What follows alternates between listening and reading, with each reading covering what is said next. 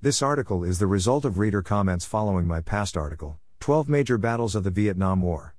https://cherrySwriter.wordpress.com/2017/01/03/12MajorBattlesOfTheVietnam War/ There were many comments split between my Vietnam Facebook groups and following the posted article that challenged the word major, insisting that any time participants were fired upon and placed in harm's way, then in their minds, it wasn't just a skirmish, ambush or sniper to them, it was a major experience.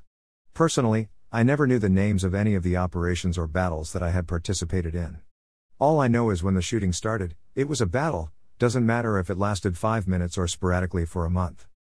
I've listed those battles mentioned from your comments along with notes and pictures about each one.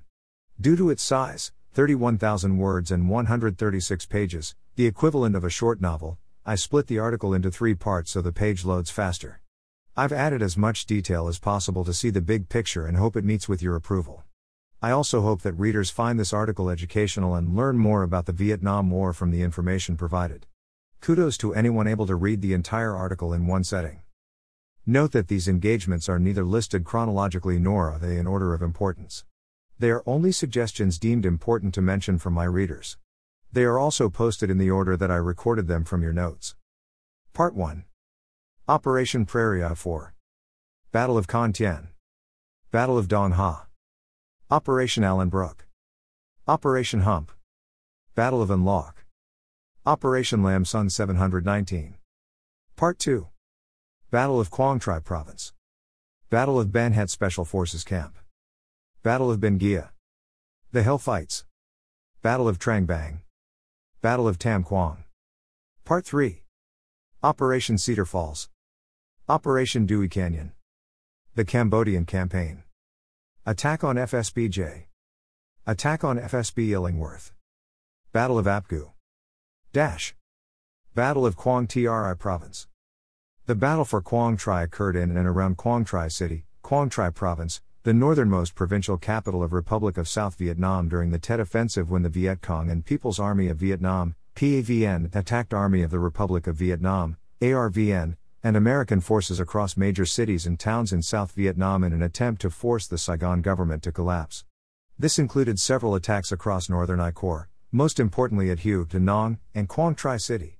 After being put on the defensive in the city of Quang Tri, the anti-communist forces regrouped and forced the communists out of the town after a day of fighting. Quang Tri City looking northeast, fall 1967, the Quang Tri Citadel is at the upper left with Tri Bu village beyond it, the Thach Han River is in the center. In 1968, Quang Tri City was a small market town and the capital of Quang Tri Province, the northernmost province of South Vietnam, bordering North Vietnam to the north, and Laos to the west. Like the old imperial capital at Hue, Quang Tri City is located on Route 1. It is about 10 kilometers, 6.2 miles, inland from the South China Sea along the eastern bank of the Thach Han River, 25 kilometers, 16 miles, south of the former demilitarized zone.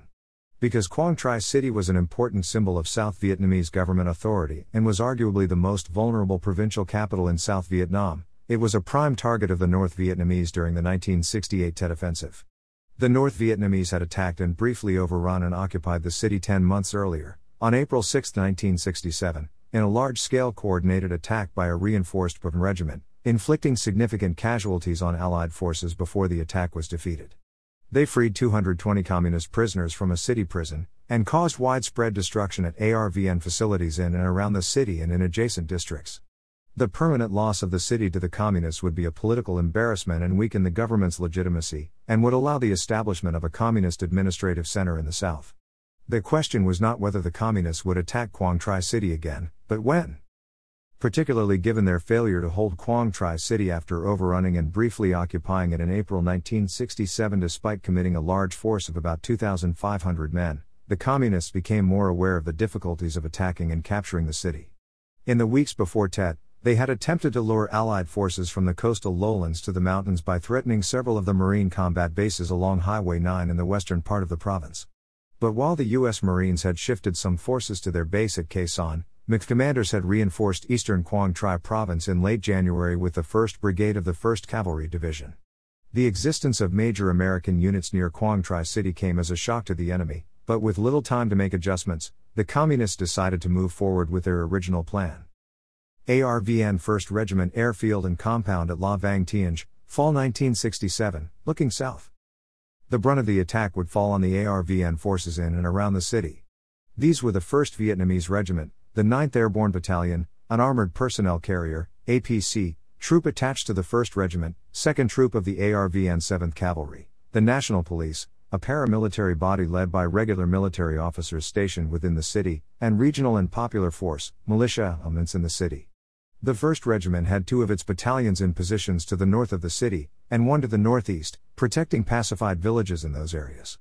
The regiment's 4th Battalion was in positions south of the city and around the regiment's headquarters at La Vang. 1 airborne company was bivouacked in Tri Bu village on the northern edge of the city with elements in the citadel, and 2 airborne companies were positioned just south of the city in the area of a large cemetery where Highway 1 crosses Route 555. January 27, 1968. 1st Cav LRP atop LZ Betty's Water Tower.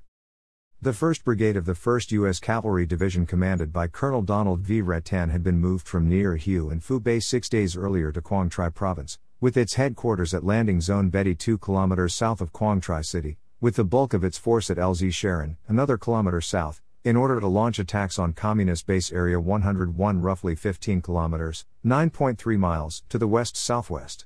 The brigade had an additional mission to block approaches into the city from the southwest but was primarily focused on its offensive mission. Accordingly, had quickly established 2 fire bases, one 15 kilometers, 9.3 miles, west of the city and another in the middle of the Communist Base areas in the hills west of Quang Tri City.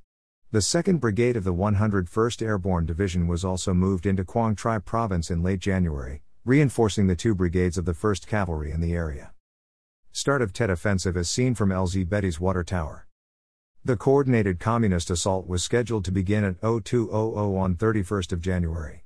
The 10th Sapper began its attacks on time, but the arrival and attacks of the Puvn infantry and artillery units were delayed by at least 2 hours by heavy rains and swollen streams and their lack of familiarity with the geography of Quang Tri Province, and they did not start to move into position until about 04:00. As a result, regional and popular forces, local national police elements, and elements of the 1st ARVN Regiment located within the city were able to respond to the sappers without having to contend with the main attack at the same time. As the 814th Battalion was moving into position to attack Quang Tri from the northeast, it unexpectedly encountered the 9th ARVN Airborne Company in Tri Bu village, which engaged it in a sharp firefight lasting about 20 minutes. The Airborne Company was nearly annihilated and an American advisor killed, but its stubborn resistance stalled the 814th Battalion's assault on the citadel and the city. By 04:20, the heavy communist pressure and overwhelming numbers forced the surviving South Vietnamese paratroopers to pull back into the city, and the 814th attacked and attempted to enter the citadel unsuccessfully. The assault against the eastern and southeastern part of the city was initially successful. At about 04:20, as the 814th Battalion began its delayed assault on the citadel, the K4 Battalion of the 812th Puvn Regiment skirted the lower edge of Tri Bu village and swarmed into the city, attempting to seize strong points and assaulting the citadel from the south. South Vietnamese irregulars and national policemen slowed the enemy's advance, however, and its assaults on the southern wall of the citadel were beaten back. Adding to its difficulties was the failure of an expected general uprising it had been told to expect. To the south, the Puvn K6 Battalion slammed unexpectedly into the 2 airborne companies, resulting in an intense, extended firefight. Quang Tri City looking south, fall 1967. The citadel is in the lower center and right, the cemetery at the junction of Route 555 and Highway 1 is at the far upper center and left, Highway 1 runs east and west at that point, the bridge in the distance carried Highway 1 across the Thach Han River. Shortly after dawn the 1st Infantry Regimental Commander ordered his battalions to recapture the city. His 3 battalions north of Quang Tri City began marching toward the capital. Along the way, they collided with the 808th Battalion blocking Highway 1 near the Cheu Phan District headquarters, which temporarily stopped their assault. At about the same time, ARVN troops at La Vang began moving north toward the fighting between the airborne companies and the K6 Battalion in the cemetery south of the city, and were ambushed by the K6th, slowing their advance to a crawl. Fighting south of the city there was heavy throughout the morning. Only the NVAK5 Battalion, holding a position in Hai Lang District to block reinforcements from Hue, remained unengaged in the fighting. At the start of the communist attack, the ARVN 1st Regimental headquarters at La Vang and Colonel Rattan's headquarters at Landing Zone Betty south of La Vang came under sporadic rocket and mortar attacks and ground assaults by elements of the 10th Sapper Battalion, while extremely heavy fog hampered visibility. The fog also prevented shifting the 1st Battalion of the 8th U.S. Cavalry Regiment, 1st Cavalry Division, its base camp in the mountains west of Quang Tri. The 1st Battalion, 502nd Infantry Regiment, of the 101st Airborne Division, which was under the control of the 1st Cavalry Division, continued its base defense mission and just west of Quang Tri. This left only the 1st Battalion of the 12th U.S. Cavalry Regiment and the 1st Battalion of the 5th Cavalry Regiment to support the ARVN units engaged with the Communists. Both battalions had opened new fire bases to the west of Quang Tri, along the river valley leading to Khe Sanh. At approximately 1,345 on 31st of January, Colonel Rattan directed the battalions to close out the new fire bases and launch assaults as soon as possible to reduce the Communists' ability to bring additional forces into the city and also blocking their withdrawal.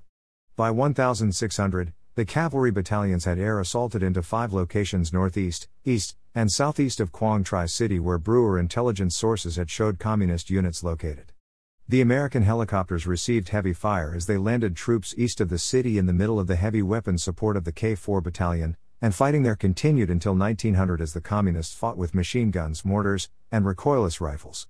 Engaged by ARVN forces in and near the city, and by American forces on the east, the K4 Battalion was soon overcome.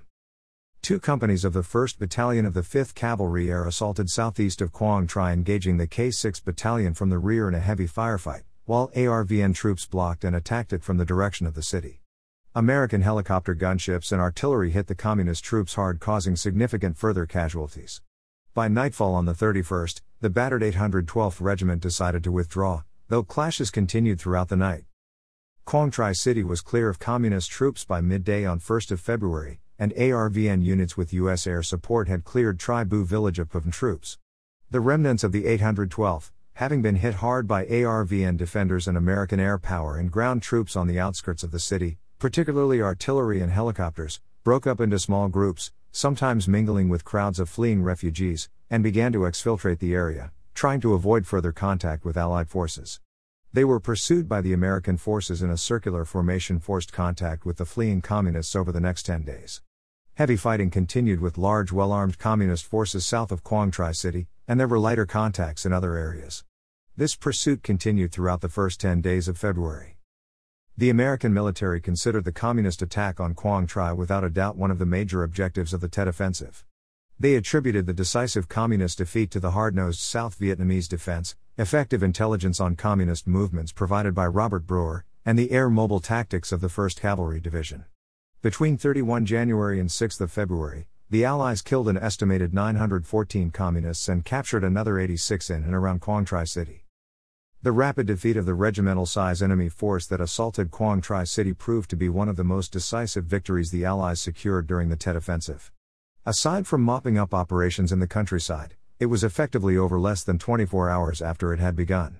Most elements of the 812th PVN Regiment were so badly mauled that they avoided all contact for the next several weeks, when they otherwise might have played a role in the battle for Hue 50 kilometers, 31 miles, to the south. Losing the province capital would have been a severe blow to South Vietnamese morale, and PVN units could have caused extensive damage to nearby ARVN and American bases had they captured long-range ARVN artillery pieces in the citadel. They would also have cut off resupply traffic on Highway 1 to Allied forces along the DMZ and the Marines at Khe Sanh. The PVN's swift defeat preserved an important symbol of South Vietnamese national pride and allowed the Allies to devote more resources to other battles in northern I Corps, particularly to the struggle for Hue. The Battle of Ben Het Special Forces Camp. Ben Het Camp, also known as Ben Het Special Forces Camp, Ben Het Ranger Camp and FSB Ben Het, is a former U.S. Army and Army of the Republic of Vietnam, ARVN, base northwest of Con Tum in the central highlands of Vietnam. The camp was notable for being the site of a tank battle between the U.S. Army and the People's Army of Vietnam, PAVN, one of the few such encounters during the Vietnam War. The 5th Special Forces Group Detachment A-244 first established a base at Ben Het in the early 1960s to monitor Communist infiltration along the Ho Chi Minh Trail. The base was located approximately 13 kilometers from the Vietnam-Laos-Cambodia tri-border area, 15 kilometers northwest of Doc Tu and 53 kilometers northwest of Con Tum. One of 2.76s from the POV 202nd Armored Regiment, destroyed by U.S. M48 Pattons, from the 169th Armored Battalion, during the Battle of Ben Het, March 3, 1969, Vietnam. On March 3, 1969, Ben Het was attacked by the POV 66th Regiment, supported by armored vehicles of the 4th Battalion, 202nd Armored Regiment. One of the attacking PT-76s detonated a landmine, which alerted the camp and lit up the other PT-76s attacking the base. Flares were sent up, exposing adversary tanks, but sighting in on muzzle flashes. One PT-76 scored a direct hit on the turret of an M48 of the 1st Battalion, 69th Armor Regiment, killing 2 crewmen and wounding 2 more. Another M48, using the same technique, destroyed a PT-76 with their second shot. At daybreak, the battlefield revealed the wreckage of 2 PT-76s and 1 BTR-50 armored personnel carrier. The POV 28th and 66th Regiments continued to besiege the base from May to June 1969. Since January 1972, it had become clear that the North Vietnamese were building up for offensive operations in the tri-border region. ARVN forces had been deployed forward toward the border in order to slow the POV advance and allow the application of air power to deplete North Vietnamese manpower and logistics. To counter the possible threat from the west, 2 regiments of the 22nd Division were deployed to Tan Con and Doc Tu in the 1st Squadron. 19th Armored Cavalry Regiment equipped with M41 tanks was deployed to Ben Het.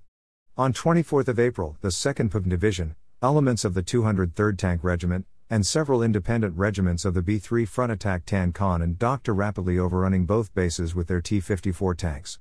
On May 9, 1972, elements of the POV 203rd Armored Regiment assaulted Ben Het. ARVN Rangers destroyed the first 3 PT-76 tanks with BGM-71 TOW missiles, thereby breaking up the attack. The Rangers spent the rest of the day stabilizing the perimeter, ultimately destroying 11 tanks and killing over 100 POV. Battle of Ben Het, 1969. My friend, Frank Evans, participated in this battle and wrote a book about it, Stand To, A Journey to Manhood, which can be found on Amazon. Here is an excerpt about the battle. Greater than Ben Het was under siege. Each day, a deadly flurry of artillery and mortar rounds destroyed bunkers and damaged equipment. Casualties increased. Small-scale ground attacks tested the defenses of the camp. Friendly patrols near the camp encountered enemy soldiers in groups of 5 to 10 men daily. Frequently, larger enemy units operated near the camp. On a recent mission, a mobile strike force unit reported battling an entrenched battalion-sized force of at least 200. Convoys were ambushed regularly. Aircraft received ground fire at every attempt to land. Helicopters, and occasionally a C-130 or C-7A, dared to brave the machine gun and mortar fires on the airstrip to bring in supplies. Our radio communication with the tactical command post in Doc Tu kept them informed about how defenses were holding up here. Greater than I began to appreciate the comparison that Sergeant Spence made between the French garrison at Dien Bien Phu and Ben Het. Morale was high in spite of the constant barrage of enemy fires. Internal exchanges also relied upon radio, the least secure means of communication, since the enemy could easily intercept them with a radio in the right frequency. We had to assume our conversations were being monitored. Intermittently, an unknown radio station attempted to obtain friendly information on the location of patrols and their activities. The more secure field telephone landline wire was repeatedly cut by the constant bombardment or by saboteurs. Greater than Sergeant Smith picked up the radio log and asked, "Anything going on this morning, sir?" Greater than we had 1 SIG Kia on the West Hill last night. One of the MSF units lost 2 Kia and 2 Waya, plus 2 US Waya.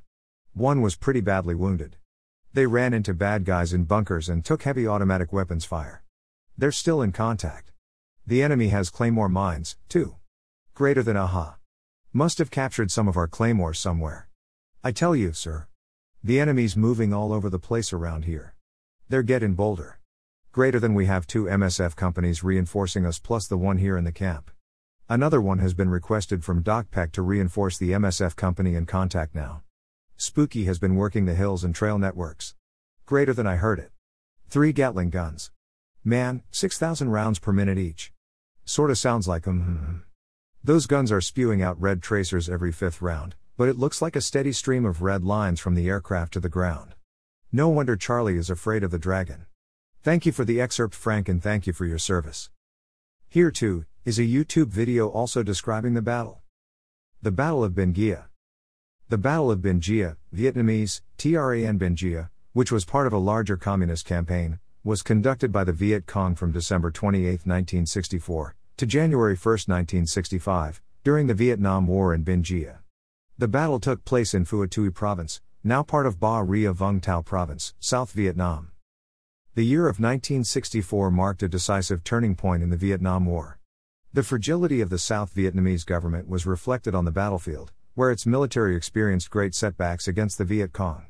Taking advantage of Saigon's political instability, communist leaders in Hanoi began preparing for war. Even though key members of North Vietnam's Politburo disagreed on the best strategy to reunite their country, they ultimately went ahead to prepare for armed struggle against South Vietnam and their American supporters.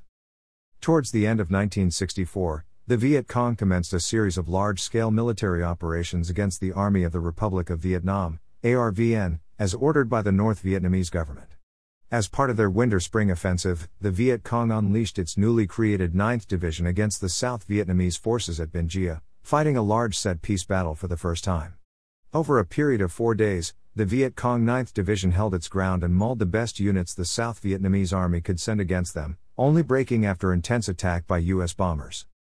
In July 1964, the Viet Cong 271st and 272nd Regiments began moving into the provinces of Binh Duong, Binh Long and Phu Long to carry out their mission. During the first phase of their campaign, the Viet Cong regiments overran several strategic hamlets at Son Sang, Cam Zi, Dong Sa, and Tai Cai.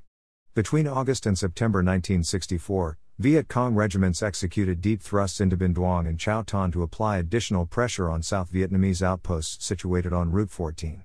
During the second phase of their campaign, the Viet Cong ambushed 2 South Vietnamese infantry companies and destroyed 5 armored vehicles, which consisted of M24 Chaffee light tanks and M113 armored personnel carriers. The Viet Cong defeated regular ARVN units at the strategic hamlets of Binh Mai and Binh Company. Colonel Tom Incom, second from left, commander of the Viet Cong 272nd Regiment, with other high-ranking Viet Cong officers.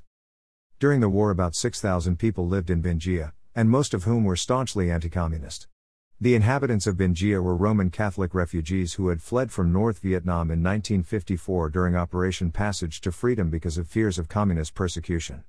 To prepare for their main battle, the Viet Cong 272nd Regiment was ordered to block Interprovincial Road No. 2 and 15, and destroy any South Vietnamese units attempting to reach Binh Gia from the southwestern flank of the battlefield. In the days leading up to the battle, the Viet Cong often came out to harass the local militia forces. On December 9, 1964, the 272nd Regiment destroyed an entire South Vietnamese mechanized rifle company along Interprovincial Road No. 2, destroying 16 M113 APCs. On December 17, the 272nd Regiment destroyed another 6 armored vehicles on Interprovincial Road No. 15. During the early hours of December 28, 1964, elements of the Viet Cong 271st Regiment and the 445th Company signaled their main attack on Binh Gia by penetrating the village's eastern perimeter. There, they clashed with members of the South Vietnamese Popular Force militiamen, which numbered about 65 personnel. The militia fighters proved no match for the Viet Cong and their overwhelming firepower, so they quickly retreated into underground bunkers and called for help. Once the village was captured, Colonel Tom Incom, the Viet Cong regimental commander, established his command post in the main village church and waited for fresh reinforcements, which came in the form of heavy mortars, machine guns and recoilless rifles. To counter South Vietnamese helicopter assaults, Colonel Com's troops set up a network of defensive fortifications around the village, with trenches and bunkers protected by land mines and barbed wire. The local Catholic priest, who was also the village chief, sent a bicycle messenger out to the Ba Ria district headquarters to ask for a relief force. In response, the Ba Ria district chief sent out elements of 2 Vietnamese Rangers battalions to retake Binh Gia. On December 29, 2 companies of the ARVN 33rd Ranger Battalion and a company from the 30th Ranger Battalion were airlifted into area located west of Binh Gia by helicopters from the U.S. 118th Aviation Company to face an enemy force of unknown size. However, as soon as the soldiers from the 30th and 33rd Ranger Battalions arrived at the landing zone, they were quickly overwhelmed by the Viet Cong in a deadly ambush. The entire 30th Ranger Battalion was then committed to join the attack, but they too did not initially succeed in penetrating the strong Viet Cong defensive lines. Several more companies of the Rangers then arrived for an attack from multiple directions. 2 companies of the 33rd Ranger Battalion advanced from the northeast. One of them came to the outskirts of the village, but was unable to break through the enemy defenses. The other one, trying to outflank the enemy, had been lured into a kill zone in open terrain and were quickly obliterated in an ambush by the three VC battalions using heavy weapons. The two companies suffered a 70% casualty rate, and survivors were forced to retreat to the nearby Catholic Church. The 30th Rangers had more success by assaulting from the western direction and succeeded in fighting their way into the village, aided by local residents. It, however, also suffered heavy losses, with the battalion commander and his American advisor severely wounded. The local civilians in Bingia retrieved weapons and ammunition from the dead Rangers, and hid the wounded government soldiers from the Viet Cong. The 38th Ranger Battalion, on the other hand, landed on the battlefield unopposed by the Viet Cong, and they immediately advanced on Bingia from the south. Soldiers from the 38th Rangers spent the whole day fighting, but they could not break through their enemy's defenses to link up with the survivors hiding in the church, and fell back after calling in mortar fire to decimate Viet Cong fighters moving to encircle them. The morning of December 30th, the 4th South Vietnamese Marine Battalion moved out to Bien Hoa Air Base, waiting to be airlifted into the battlefield. The 1/4 Marine Battalion was the first unit to arrive on the outskirts of Binh Gia, but the 1st Company commander decided to secure the landing zone, to wait for the rest of the battalion to arrive instead of moving on to their objective. After the rest of the 4th Marine Battalion had arrived, they marched towards the Catholic Church to relieve the besieged Rangers. About 1.5 hours later, the 4th Marine Battalion linked up with the 30th, 33rd and 38th Ranger Battalions, as the Viet Cong began withdrawing to the northeast. That afternoon the 4th Marine Battalion recaptured the village, but the Viet Cong was nowhere to be seen, as all their units had withdrawn from the village during the previous night, linking with other Viet Cong elements in the forest to attack the government relief forces. On the evening of December 30th, the Viet Cong returned to Binh Gia and attacked from the southeastern perimeter of the village. The local villagers, who discovered the approaching Viet Cong, immediately sounded the alarm to alert the ARVN soldiers defending the village. The South Vietnamese were able to repel the Viet Cong, with support from U.S. Army helicopter gunships flown out from Vũng Tàu Air Base. While pursuing the Viet Cong, a helicopter gunship from the U.S. 68th Assault Helicopter Company was shot down and crashed in the Quang Giao rubber plantation, about 4 kilometers away from Binh Gia, killing 4 of its crewmen. On December 31st, the U.S. Marines Advisory Group sent a team of 4 personnel, led by Captain Donald G. Cook, to Binh Gia to observe conditions on the battlefield. At the same time, the 4th Marine Battalion was ordered to locate the crashed helicopter and recover the bodies of the dead American crewmen.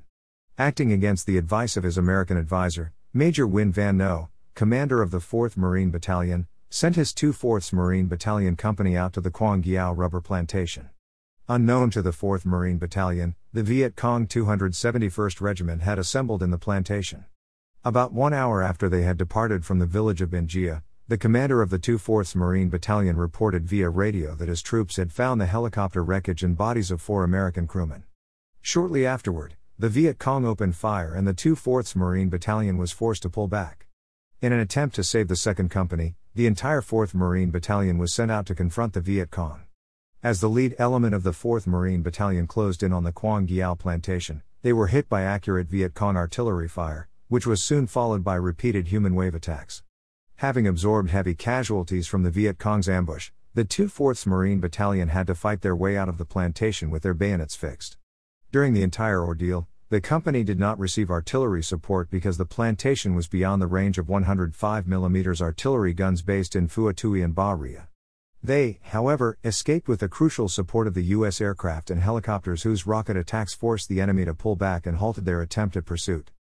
In the morning of December 31st, the 4th Marine Battalion returned to the crash site with the entire force and the American graves were located and their corpses were dug up. At about 3 p.m., a single U.S. helicopter arrived on the battlefield to evacuate the casualties, but they only picked up the bodies of the 4 American crewmen, while South Vietnamese casualties were forced to wait for another helicopter to arrive. At 4 p.m., Major Nguyen Van Nho ordered the 4th Marine Battalion to carry their casualties back to the village, instead of continuing to wait for the helicopters. As the 4th Marine Battalion began their return march, 3 Viet Cong battalions with artillery support suddenly attacked them from 3 directions. The battalion's commanding and executive officers were immediately killed and air support was not available. 2 Marine companies managed to fight their way out of the ambush and back to Binh Gia, but the 3rd was overrun and almost completely wiped out. The 4th Company desperately held out at a hilltop against Viet Cong artillery barrages and large infantry charges, before slipping out through the enemy positions at dawn. The 4th Marine Battalion of 426 men lost a total of 117 soldiers killed, 71 wounded and 13 missing. Among the casualties were 35 officers of the 4th Marine Battalion killed in action, and the 4 American advisors attached to the unit were also wounded. Backed by U.S. Air Force bombers, on January 1, 3 battalions of ARV and airborne reinforcements arrived. They were too late as most of the Viet Cong had already withdrawn from the battlefield. The Binh Gia Victory Monument located in Chao Duc District, Ba Ria Vung Tau. The Battle of Binh Gia reflected the Viet Cong's growing military strength and influence, especially in the Mekong Delta region. It was the first time the Viet Cong launched a large-scale operation, holding its ground and fighting for 4 days against government troops equipped with armor, artillery, and helicopters, and aided by U.S. air support and military advisors. The Viet Cong demonstrated that when well supplied with military supplies from North Vietnam, they had the ability to fight and inflict damage even on the best ARVN units. The Viet Cong apparently suffered light casualties with only 32 soldiers officially confirmed killed, and they did not leave a single casualty on the battlefield. In recognition of the 271st Regiment's performance during the Binh Gia campaign, the NLF High Command bestowed the title Binh Gia Regiment on the unit to honor their achievement. Unlike their adversaries, the South Vietnamese military suffered heavily in their attempts to recapture the village of Binh Gia and secure the surrounding areas. The South Vietnamese and their American allies lost the total of about 201 personnel killed in action, 192 wounded and 68 missing. In just 4 days of fighting, 2 of South Vietnam's elite ranger companies were destroyed and several others suffered heavy losses, while the 4th Marine Battalion was rendered ineffective as a fighting force. At that stage of the war, Binh Gia was the worst defeat experienced by the South Vietnamese. Despite their losses, the South Vietnamese Army considered the battle as their victory and erected a monument at the site of the battle to acknowledge the sacrifices of the soldiers who had fallen to retake Binh Gia. The Hill Fights. The Hill Fights, also known as the First Battle of Khe Son, was a battle during the Vietnam War between the People's Army of Vietnam, PAVN 325C Division and United States Marines in spring of 1967. On 20 April, operational control of the Khe Son area passed to the 3rd Marine Regiment. On April 22, 1967, SLF Bravo comprising 2nd Battalion 3rd Marines supported by HM-164 had commenced Operation Beacon Star on the southern part of the Street Without Joy straddling Quang Tri and Tuatien provinces against the Viet Cong 6th Regiment and 810th and 812th Battalions. Hill 861. On 24 April 2nd Platoon, Company B, 3rd Battalion 3rd Marines moved to Hill 700 to establish a mortar position to support another company. 5 Marines then moved to Hill 861 to establish an observation post, but as they entered a bamboo grove near the summit they were ambushed by the PAVN, killing 4 Marines. April 29, 1967, Hill 861, South Vietnam, 4/29/1967. Hill 861, South Vietnam picture shows U.S. Marines standing on Hill 861 after a 3-day battle with the North Vietnamese. They are all carrying heavy artillery and the man in the foreground is leaning on his gun and wearing a poncho. Image by copyright Bettman/Corpus. After this contact, a squad was sent to investigate and rescued the lone survivor of the ambush. As they attempted to recover the bodies of the dead, they were met with fire and withdrew into the mortar position. Another squad moved to the ambush site and recovered 2 bodies, but as an evacuation helicopter approached the hilltop it was hit by heavy fire, which was suppressed by helicopter gunships. 1st and 3rd Platoons Company B were then ordered to move southeast across Hill 861 to cut off the PAVN, but were hit by mortar fire. Medevac helicopters were called in, attracting PAVN fire each time. 1st and 3rd Platoons dug in for the night while 2nd Platoon withdrew to Khe Son Combat Base, KSCB. Marines' losses for the day were 12 dead, 2 missing, later found dead, and 17 wounded. The next morning Company B continued its slow advance on Hill 861, hampered by fog, difficult terrain and PAVN fire. On the afternoon of 25 April, Company K, 3rd Marines, which was scheduled to relieve Company B at KSCB from 29 April, arrived at KSCB and immediately moved towards Hill 861 to support Company B. 1st and 3rd Platoons Company K moved up Hill 861 on different approaches and 1st Platoon was hit by fire from well-entrenched PAVN 300 meters from the summit. 2nd Platoon was sent to reinforce 1st Platoon and the fighting continued until nightfall when the Marines dug in. At 1800 hours Company K, 9th Marines was flown into KSCB to support the attack. At 5 o'clock on 26 April the 3rd Battalion Command Post and KSCB were hit by mortar and recoilless rifle fire. Company K continued their assault on Hill 861 and was joined by Company K, 9th Marines around midday. The assault made little progress and the Marines withdrew protected by fire from helicopter gunships. Company B was also heavily engaged throughout the morning, eventually breaking contact at 12 o'clock and establishing a defensive perimeter on a knoll. Medevac helicopters were called in, but as they approached this brought POV mortar fire, and by 14:45 the company commander reported that he was unable to move. Artillery was then walked into and around the company's position, forcing the POV to fall back. A Marine platoon was then sent to assist Company B as it fell back to the battalion command post. On 27 April 3/3 Marines returned to KSCB for replacements, and Battery B 12th Marines arrived at KSCB to support Battery F. Marine artillery and aircraft were used to pound Hill 861 throughout the 27th and 28th, dropping 518,700 pounds of bombs and 1,800 artillery round on the hill. Due to the dense foliage and overhead cover protecting many of the bunkers, Marine aircraft dropped snake-eye bombs to remove the foliage and expose the bunkers, and then larger bombs, up to 2,000 pounds, to destroy them. The Marines' plan was for 2/3 Marines to take Hill 861, then 3/3 Marines would move west, securing the ground between Hill 861 and Hill 881 south. 2/3 Marines would then provide flank security for 3/3 Marines and take Hill 881 north. On the afternoon of 28 April 2/3 Marines moved up Hill 861 with minimal opposition as the POV had withdrawn from the hill. The Marines found 25 bunkers and numerous fighting positions and reported an odor of dead bodies across the hilltop. Hill 881 south. On 29 April, with 2/3 Marines having secured Hill 861, 3/3 Marines advanced from KSCB towards a hill 750 meters northeast of Hill 881S that was to be used as an intermediate position for the attack on Hill 881S. Company M, 9th Marines engaged a POV platoon, while Company M 3rd Marines secured the intermediate position and dug in. On 30 April 2/3 Marines moved from Hill 861 to support 3/3 Marines and walked into a POV bunker complex, suffering 9 killed and 43 wounded. The Marines backed off to let artillery and air support hit the bunkers and then overran them. Company M 3rd Marines and Company K 9th Marines began their assault on Hill 881S, encountering minimal resistance until 10:25 when they were hit by mortar fire and then heavy fire from numerous POV bunkers. The Marines were pinned down and only able to disengage after several hours with gunship and air support. The Marines suffered 43 killed and 109 wounded in the engagement, while POV losses were 163 killed. Company M 3rd Marines was rendered combat ineffective and was replaced by Company F 2/3 Marines, and Company E, 9th Marines was deployed to KSCB on the afternoon of 1 May. The Marines withdrew from Hill 881S to allow for an intense air bombardment. On 1 May 166 Marine sorties were flown against Hills 881 north and south, and over 650,000 pounds of bombs were dropped on them, resulting in over 140 POV killed.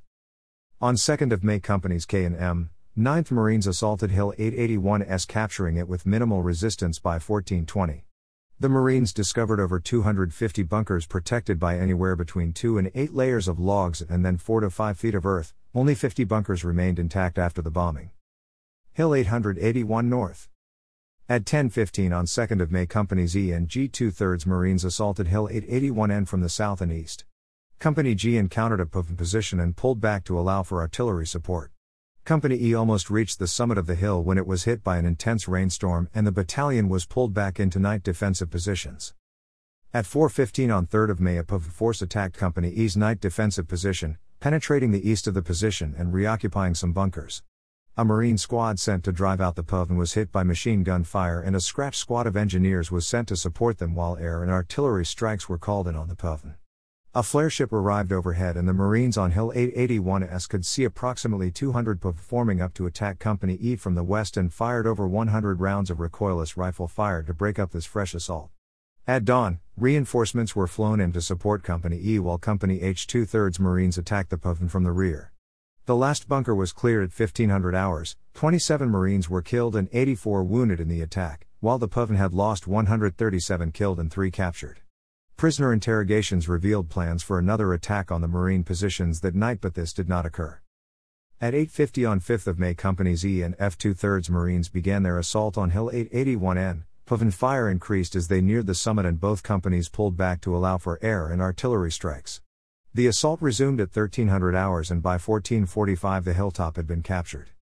After securing Hill 881 and the Marines thoroughly searched the area around Hills 881 and 881S, and air and artillery strikes were called in on suspected Puffin positions, but it appeared that the Puffin had withdrawn north across the DMZ or west into Laos.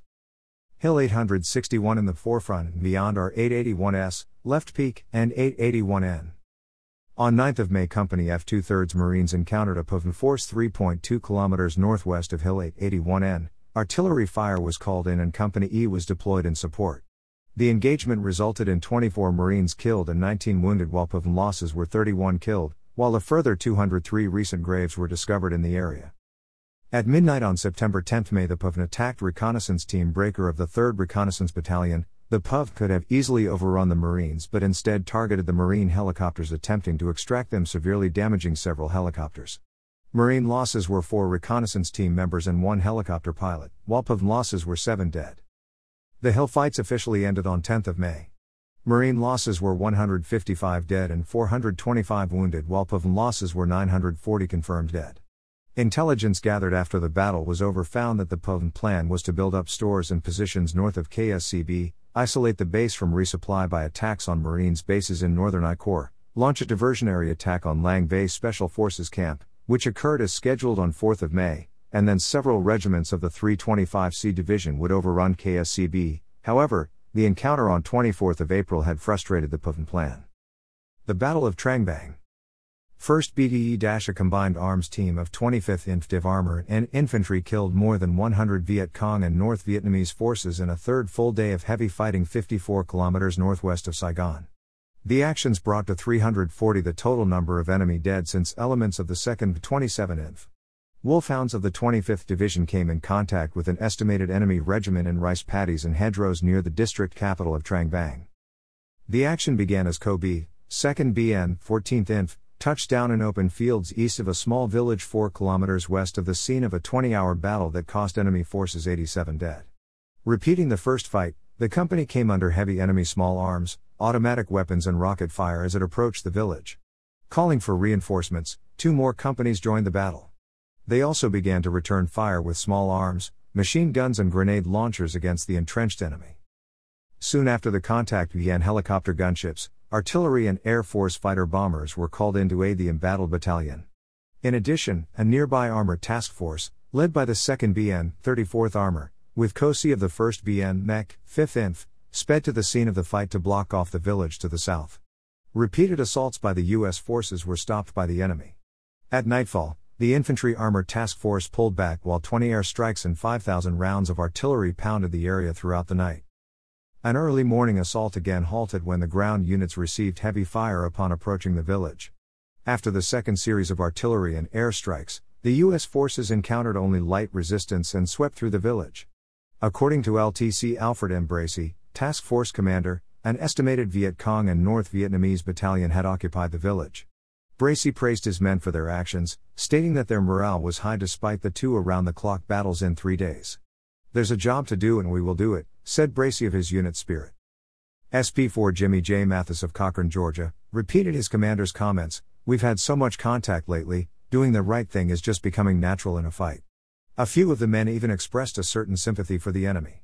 "When I get tired and worn out, I think about how much better off we are than Charlie, and I feel better," said SP4 Daniel R. Mitchell of Santa Maria, California, as he watched an air strike fall on the enemy. Captured enemy equipment in the action included 14 AK-47 assault rifles, 2 RPG-2 rocket launchers, 6 Shikam light machine guns and thousands of rounds of small arms ammunition. This is also the same village made infamous in 1972 when a South Vietnamese Air Force pilot mistakenly dropped napalm on the village. A photo taken shows a young girl who was severely burned and running up the street toward troops. "Napalm girl." VC machine gun. A captured Viet Cong heavy anti-aircraft machine gun receives close inspection by members of the 2nd BN, 34th Armor, 25th Inf Div, who captured it in a battle 54 km northwest of Saigon. Photo by SP5 Gary Johnson. Battle of Tam Quan. The following account is told by Rigo Ordas, who participated in the battle and published this article on History.com. The Battle of Tam Quan, December 6–20, pitted elements of the 1st Cavalry Division's 1st Brigade and the 1st Battalion, Mechanized, 50th Infantry against a tenacious and well-fortified enemy of the 22nd NVA Regiment of the 3rd, Sao Vang Yellow Star, NVA Division. The battle took place close to the town of Tam Quan in the Central Highlands coastal northern part of Binh Dinh Province. The Battle of Tam Quan was the biggest and most successful during Operation Pershing. The victorious U.S. units destroyed at least 2 battalions of the 22nd NVA Regiment, which was setting up for the upcoming 1968 Tet Offensive. It accounted for 1/8 of all enemy killed for the whole year. When the smoke of the battle cleared, the 1st Cavalry Division and the 1st Battalion, mechanized, 50th Infantry emerged victorious, and the enemy lost over 650 of their troops against only 58 U.S. casualties in a battle which is rated 15th of the 20 deadliest battles of the Vietnam War. Unfortunately, the 150M Infantry lost 12 Americans on the 10th of December alone. Aerial reconnaissance forces of the 1st Cavalry Divisions had found many indications of a true buildup, which includes an enormous Russian ship-to-shore radio on the beach. During the month of November and the first part of December 1967, there were many indications that the enemy was building up forces in preparation for the coming Tet Offensive in the Bong Son Plains of Binh Dinh Province. Their major targets would be U.S. and ARVN forces and in the major district capitals. On the 6th day of December, a reconnaissance helicopter of the 1/9th, 1st Cavalry Division spotted a radio antenna sticking out of a hooch in the vicinity of the village of Dai Dong. Troopa 1/9th sent a platoon of the Blues Infantry to investigate. At 1,630 hours while approaching the area, the platoon came under intense automatic and small arms fire and was pinned down. The weapons platoon of the 1/9th was sent in to help, and they also were pinned down and unable to move. They had stumbled upon a large enemy force of the 22nd NVA Regiment. This was the beginning of the Battle of Tam Quan. The 2 platoons were in great danger of being overrun and destroyed. It was late in the afternoon and soon it would be nighttime. At 1725, the 1st assumed control of the action from the 2nd and directed B Company 1/8 Cav to the contact area and joined up with a platoon of the A Company 150 Mech Infantry, which had been dispatched from LZ English a few miles away. The combined troops encountered stiff resistance from a well-entrenched enemy. With the firepower of the platoon of APCs, they were finally able to extract the 2 platoons of 1/9th by 2,100 hours. There is no doubt that had it not been for the firepower of the APCs of A Company 150, Mech, Infantry, the mission would have been more perilous and at a greater cost of American lives. A-150 and B-1/8 Cav established their night perimeter and called in artillery and illumination for the night. They had no further contact that night. The flamethrower tracks, Zippo, of the 150 Mech were especially useful in neutralizing the bunkers and trenches, since the 1st Cav Division had no tanks attached to them at the time. 2 D7 bulldozers from the 19th Engineers were brought in to destroy the bunkers and to clear a pathway for 150 APCs. The Engineers had several Kias from their unit and were credited with killing 10 NVA soldiers. Delta Company 150, Mech, was released from the 2nd BIT and became OPCON to 1/8 Cav, 1st BIT 1,230 hours on 7th of December. At 1,406 hours, A, and B-1/8 Cav and Delta Company 150 Mech with flamethrower APCs successfully penetrated the initial bunker and trench network. Delta Company formed all of its APCs in a line facing east with troops of the 1/8 Cav in between the tracks. With all of the company's 50 California and M60S, M79S and personal weapons going on at the same time, it was beautiful sights and sounds. One of the 1/8 Cav troopers later mentioned that they had never heard so much racket in their life. The enemy probably thought the same thing. Delta Company 150 Mech and 1/8 Cav had succeeded in penetrating the initial bunker and trench network on the first day U.S. troops counterattacked. Soon we started seeing some of the enemy coming out of the bunker, some with arms missing, not a sign of pain on their faces. They must have been doped up, and some of them still continued firing. Every evening when we pulled to a defensive position for the night, we would get replenished with ammunition, food, and hopefully some letters from home. Although we seemed to have the upper hand in this battle, none of us knew if we were going to make it. 2 companies of the 2/8 Cav were sent northeast to the beach area to serve as a blocking force. They had only sporadic fire during the day. Their CP was momentarily pinned down as they tried to cross a rice paddy. The CP was finally extracted at 1900 hours.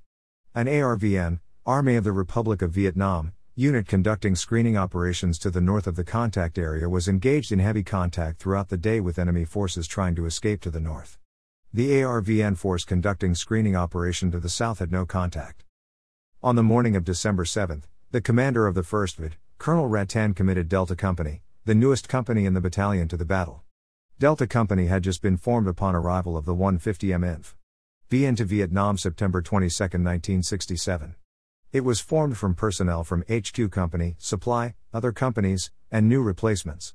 The battalion had just started operations on October 7, 1967, and within a month it was already in the thick of its first major battle. When the order came, we had been operating out of LZ Pony, a Green Beret post in the middle of 506 Valley.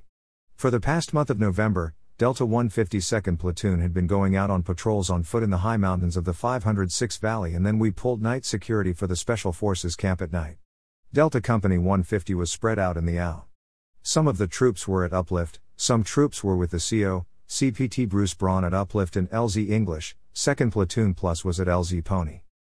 One Lieutenant Welch, 2nd Platoon leader, yelled, "Okay everybody, let's mount up." I didn't know what he was talking about because we had been on foot or combat assault since I got to Vietnam, and I didn't know we had M113 APCs or ACAVs. We all climbed gladly into the APCs but were held up for a while because we were missing two troopers. Eventually, we found them playing cards at the little club the Green Berets had there. Finally, we took off, and by 1,145 hours we were on Highway 1 close to the contact area waiting for further orders. Tank on perimeter at LZ Uplift. Delta Mortar Platoon had been called to LZ Uplift, our BN base camp, to replenish their mortar loads and joined the rest of the company at the contact site.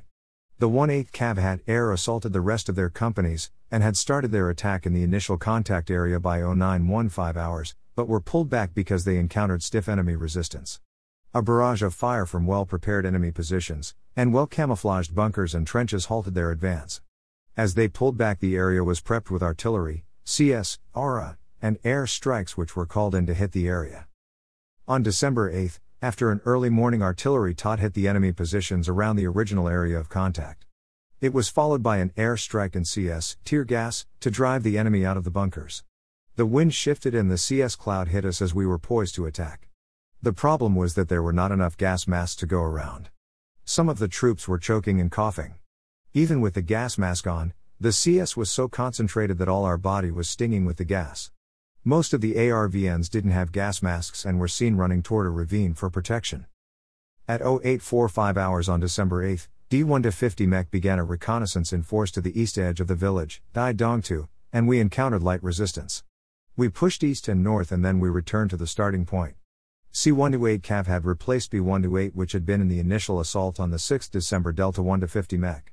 Kept on working with A and C128 Cav as we conducted a coordinated attack east and north, finding many destroyed bunkers and enemy killed. We swept back through the same area, policing the battlefield. Some of the guys in the mortar platoon loaded dead NVA on their APC's trim bane and took them to a designated area. Delta Company mortars, for the most part, were in an infantry role since a lot of the red leg fire missions were being coordinated by Brigade HQS. We returned to a night perimeter at 1530.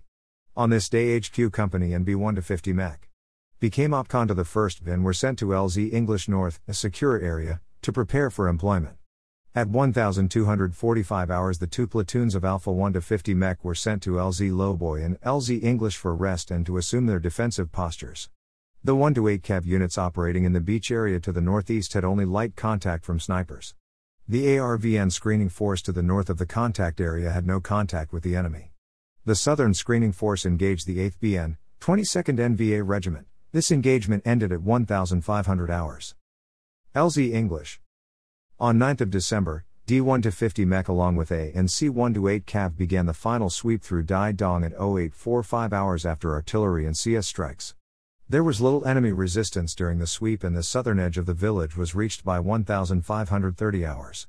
The force returned to the northwestern edge of the village and established that location at 1630 hours, and returned to LZ English for some much-needed rest and security of the LZ.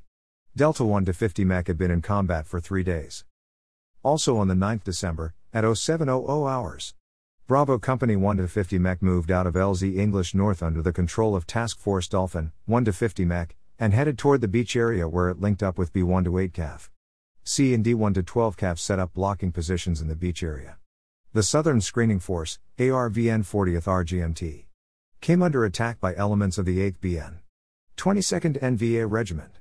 At 05:20 hours, the attack was repulsed, but they had sporadic to heavy contact continued during the day 5 clicks north of Mayan 1 village.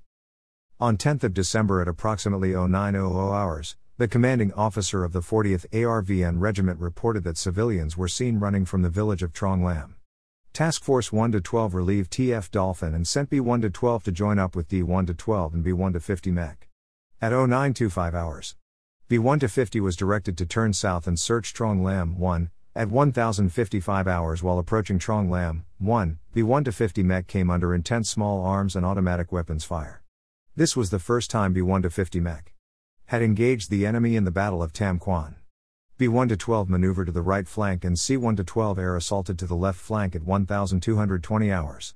Apparently, B1-50 mech company had been split up by a big ditch and part of the company came under intense enemy fire. The other part of the company could not cross the ditch to come to the aid of the beleaguered troops. The company lost 10 soldiers in that encounter. 3 coordinated attacks by the 3 companies were made on the enemy positions during the afternoon. At the time B1-50 mech was in contact, Delta Company 1-50 was still at LZ English, having spent the night there. We spent the morning getting ammo, and getting our weapons cleaned. D1-50 mech's rest was cut short as again they were called to the southern screening force area where the 40th ARVN was in heavy contact, and were caught in a crossfire from elements of the 8th BN 22nd NVA Regiment at BS 911048. Each time the ARVs wanted to attack they came under a crossfire. Delta 1-50 mech came to the rescue and hooked up with the ARVs at 1545 hours on the 10th of December.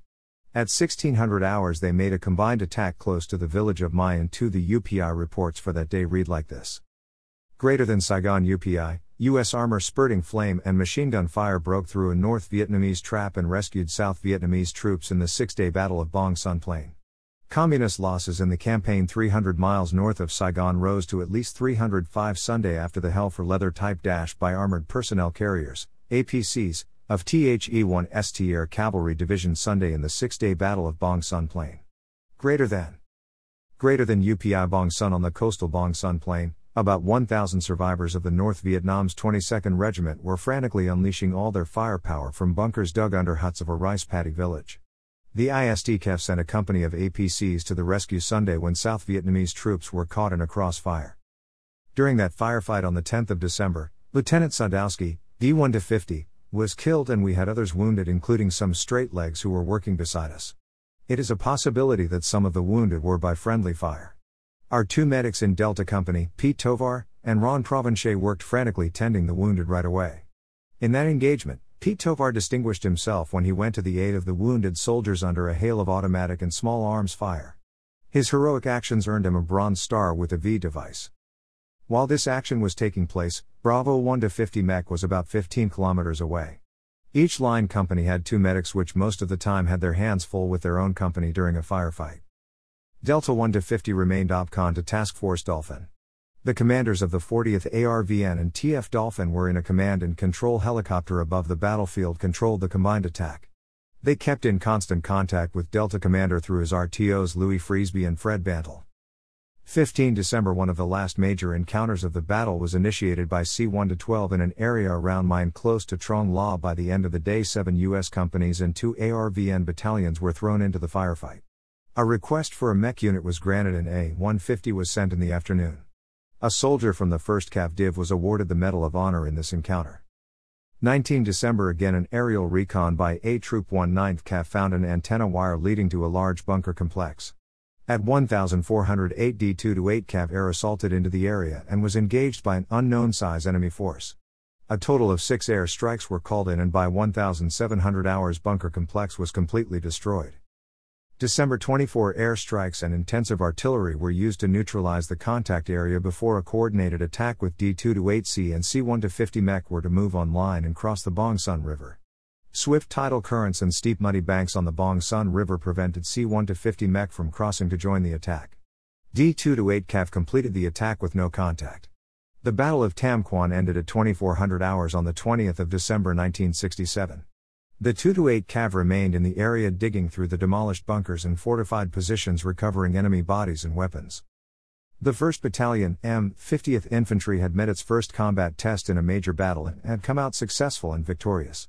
The Battle of Tam Quan turned out to be the 150M Infantry's biggest engagement during its stay in Vietnam. Copyright Rigo Ordas, 2002-2005. All rights reserved. Note: there are volumes of books that list every battle, operation of the war. This was not my intent here. Information used for the series of battles in this article was obtained from the History Channel, Military Channel, YouTube, Tropic Lightning News, Wikipedia, and Vietnam Magazine. Click below for more articles in this series. Military engagements, 1 of 3. Military engagements, 2 of 3. Military engagements, 3 of 3. Dash. Thank you for taking the time to read this. Should you have a question or comment about this article, then scroll down to the comments section below to leave your response. If you want to learn more about the Vietnam War and its warriors, then subscribe to this blog and get notified by email or your feed reader every time a new story, picture, video or changes occur on this website. The button is located at the top right of this page. I've also created a poll to help identify my website audience. Before leaving, can you please click here and choose the one item best describing you? Thank you in advance.